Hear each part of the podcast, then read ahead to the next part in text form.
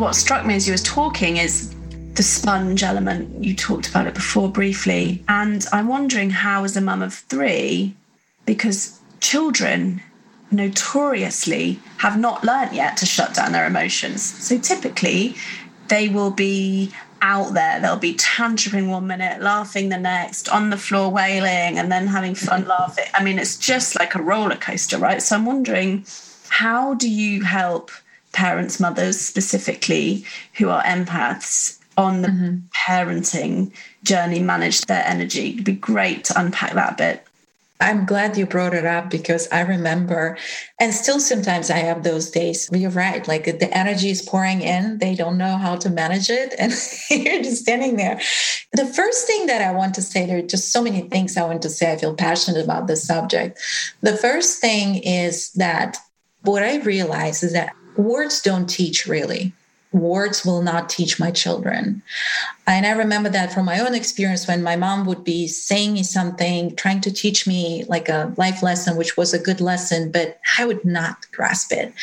It's the life experience and example itself teaches it. So I realize the more I'm in alignment, meaning I take care of myself, of my energy, they see that and they feel that.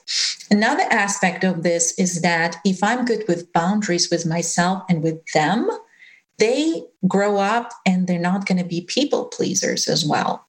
So if they see that by 9 p.m., let's say they know it's bedtime or you can just do whatever you want, but my door is closed, let's say at this time, and hugs and kisses before that, but there's this boundary for them to understand that it's okay to have time when you're with someone else and then to be completely okay well my mom is kind of okay closing the door and saying i need time right so they grow up feeling the same way instead of pleasing people and going through this torture you know we're going through. So you help actually children skip that by the example of setting boundaries. And i always always try to explain why and, you know, I love chatting with you. I love spending time with you. And I remind them, but I'm extra sensitive. And right now I feel that I can be a better mom for you if I just will take 20 minutes in my room, meditate or read a book, and then come back to your project or then come back and finish the story with you. So, whatever it is, just being honest, you know, just like you would be with any adult with your children as well, just being honest and open that, yes, I'm sensitive. I feel like, you know, uh, it's too much. The loud music is too much for me. Sometimes my kids making fun of me.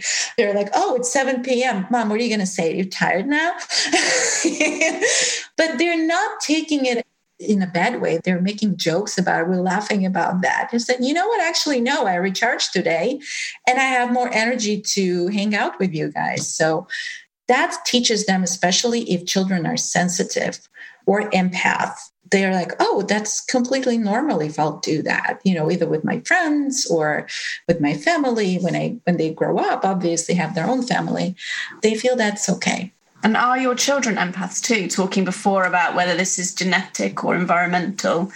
Do you yeah. the qualities in some or all of them? Yeah. So two of my children are empath and one child is sensitive. So there's a little bit of difference, I would say. Yeah. How would you describe sensitive. the difference between those? So, if we take that spectrum of sensitivity, let's say on one end, we'll have you know sensitive people then highly sensitive people, and on the other end, we will have empath.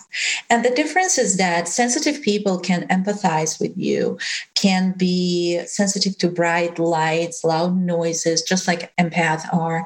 Empath take like a step further and they feel what you feel.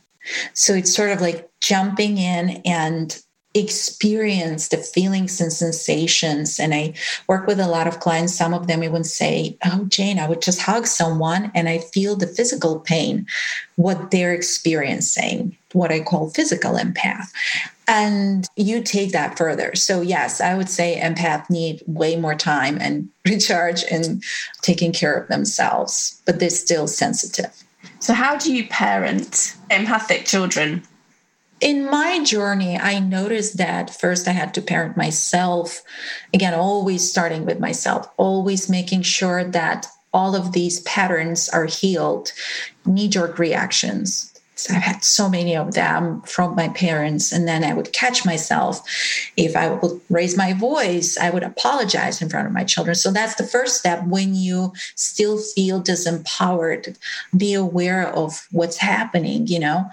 I feel that when it comes to parenting, being a great listener and being there for them and, you know, understand them and let them know that they're loved and no matter what's happening you know i always tell my kids oh, gosh i'm getting emotional over this. I love you. I accept you just the way you are because i haven't had that.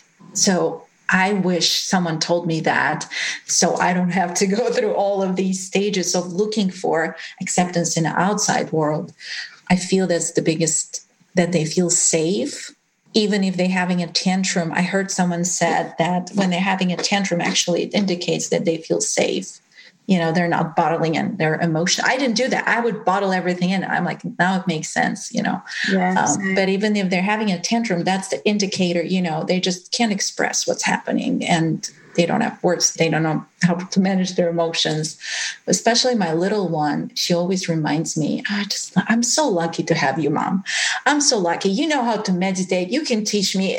It's like she's so appreciative because i remind her that i'm appreciative of her and my older kids as well. They're not talking so much about that but they show in their actions you know.